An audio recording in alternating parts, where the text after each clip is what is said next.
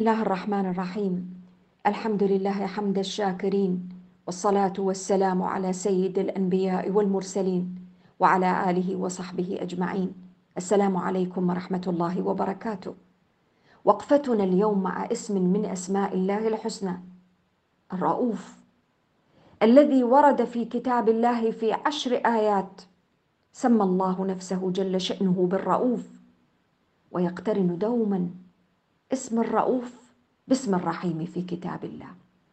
وفي ذلك دلالة واضحة على أن الرؤوف في المعنى يختلف عن الرحيم.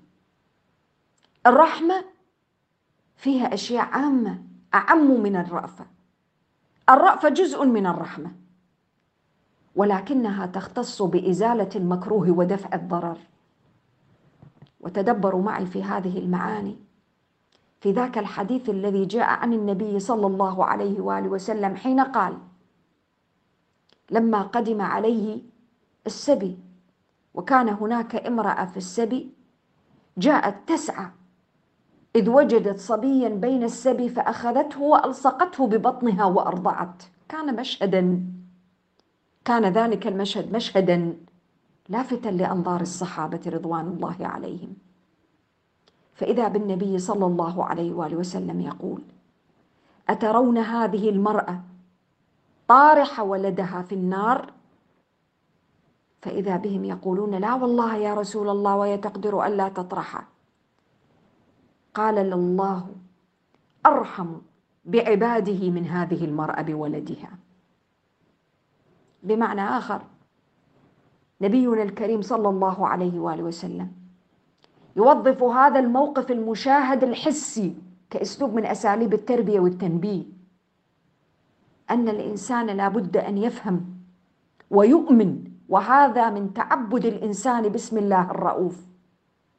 أن أحكام الله وتشريعات الله جل شأنه وما فرض على عباده إنما هو من قبيل الرأفة بهم والرحمة إزالة المكروه ودفع الضرر. على مستوى الفرد على مستوى الجماعة. من هنا يقول جل شأنه في سورة النور. في سياق الحديث عن جريمة الزنا يقول سبحانه وتعالى الزانية والزاني فاجلدوا كل واحد منهما مئة جلدة ولا تأخذكم بهما. رأفة في دين الله إن كنتم تؤمنون بالله واليوم الآخر وليشهد عذابهما. طائفة من المؤمنين. لماذا جاء ذكر الرأفة هنا؟ خاصة وأننا نعلم أن واحدة من أكثر الشبهات التي تثار حول تشريعات الإسلام قضية الحدود. والقرآن يتكلم هنا عن حد الزنا. جريمة جريمة الزنا جريمة أخلاقية واجتماعية وأسرية وإنسانية. وينهى العباد أن تأخذهم الرأفة. فتدفع بهم إلى إزالة ما يتوهمون أنه ضرر ومكروه لمن سيقيمون عليه الحد من هؤلاء الزناد. يبقى الكلام لماذا؟ ربي جل شأنه في هذه الآية المباركة يعطينا نموذج حي واضح أن من الرأفة أن تزيل الضرر والمكروه عن الفرد والمجتمع.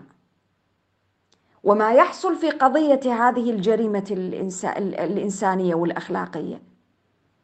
وما اشترط لها الشارع من شروط من تواطؤ الشهود وتواتر أقوال الشهود وشهادات الشهود بهذه الجريمة.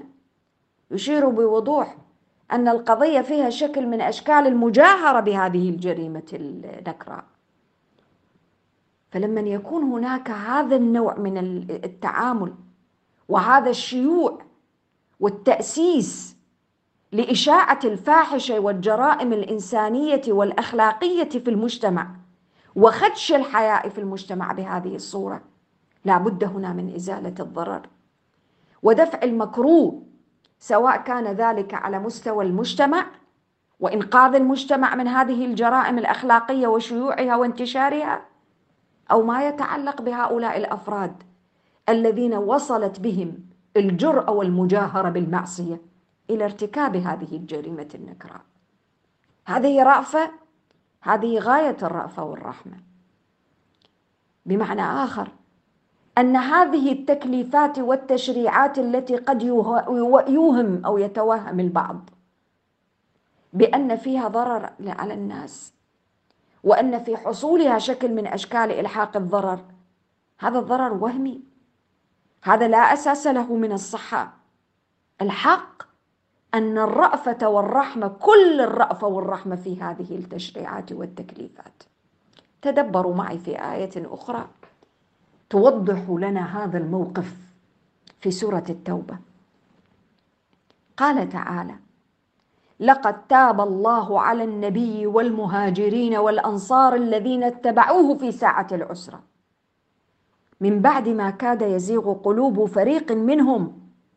ثم تاب عليهم إنه بهم رؤوف رحيم. لنا أن نتساءل. ساعة العسره في غزوة تبوك التي خرج فيها المسلمون في شدة الحر في شدة العطش في صعوبة من الظروف المحيطة بهم. هذا التشريع الإلهي هذا الأمر الإلهي الذي خضعوا له وانقادوا.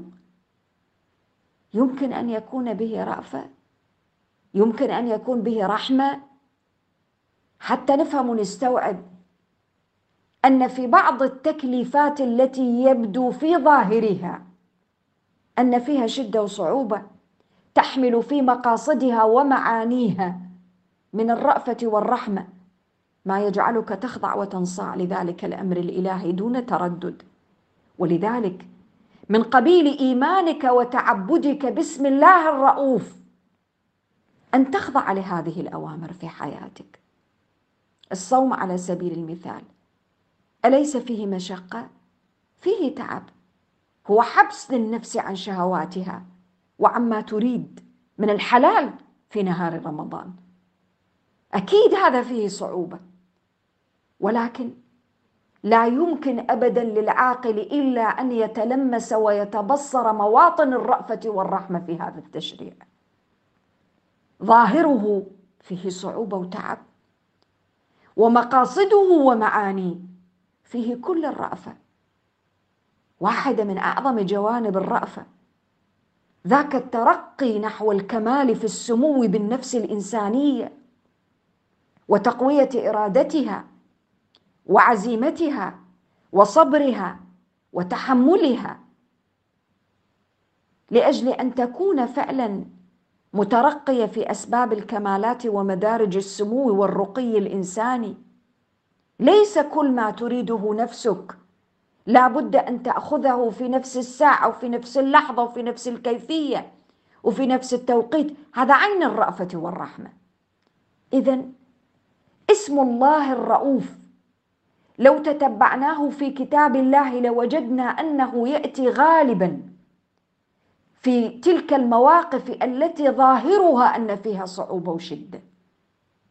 ويريد القرآن العظيم أن ينبه إلى أن معانيها تحمل من الرأفة والرحمة ما لا يحمله إلا تلك الرأفة. فجاء باسم الرؤوف الرحيم. فالله سبحانه وتعالى ذو رأفة بجميع عباده والرأفة أعلى معاني الرحمة. عامة لعباده. ومن رأفته بهم خصهم بتلك التكاليف. دعاهم إلى توحيده وعبادته. فتح لهم أبواب التوبة والرحمة والتراجع عن الأخطاء وتصحيح الأخطاء والعثرات ولذلك الإنسان كلما زاد تعبدا بسم الله الرؤوف الرحيم. كلما ازداد تمسكا بشرعه. فهما بأن حياته وصلاحه وسعادته في الدنيا وفي الآخرة تكمن في الخضوع والاتباع لتلك التشريعات. رأفته سبحانه تنالنا ونحن نعبده. رأفته تغشانا ونحن نتقرب إليه. تدركنا ونحن ربما في بعض الأوقات والأحوال نكون على عتبة ارتكاب معصية أو خطأ. ورأفته تتغمدنا وتغشانا وتأخذ بنا من بواطن تلك المواقف لتأخذ بنا إلى أبواب الرضا والمغفرة والتوبة والرحمة. الله جل شأنه لعظيم رأفته ورحمته بعباده.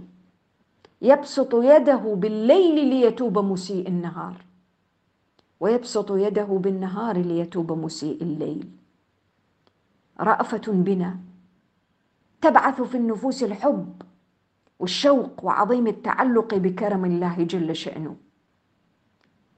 وفي ذات الوقت تبعث فينا الإعتزاز والحرص والإيمان على شيء غفلنا عنه كثيرا في حياتنا التي نعيش خاصة في الحياة المعاصرة. الأمر بالمعروف والنهي عن المنكر. واحدة من أكبر آثار إيمانك باسم الله الرؤوف أن ترأف بعباده. ترأف بمن ابتعد عنه. ترأف بمن حاد عن الطريق المستقيم.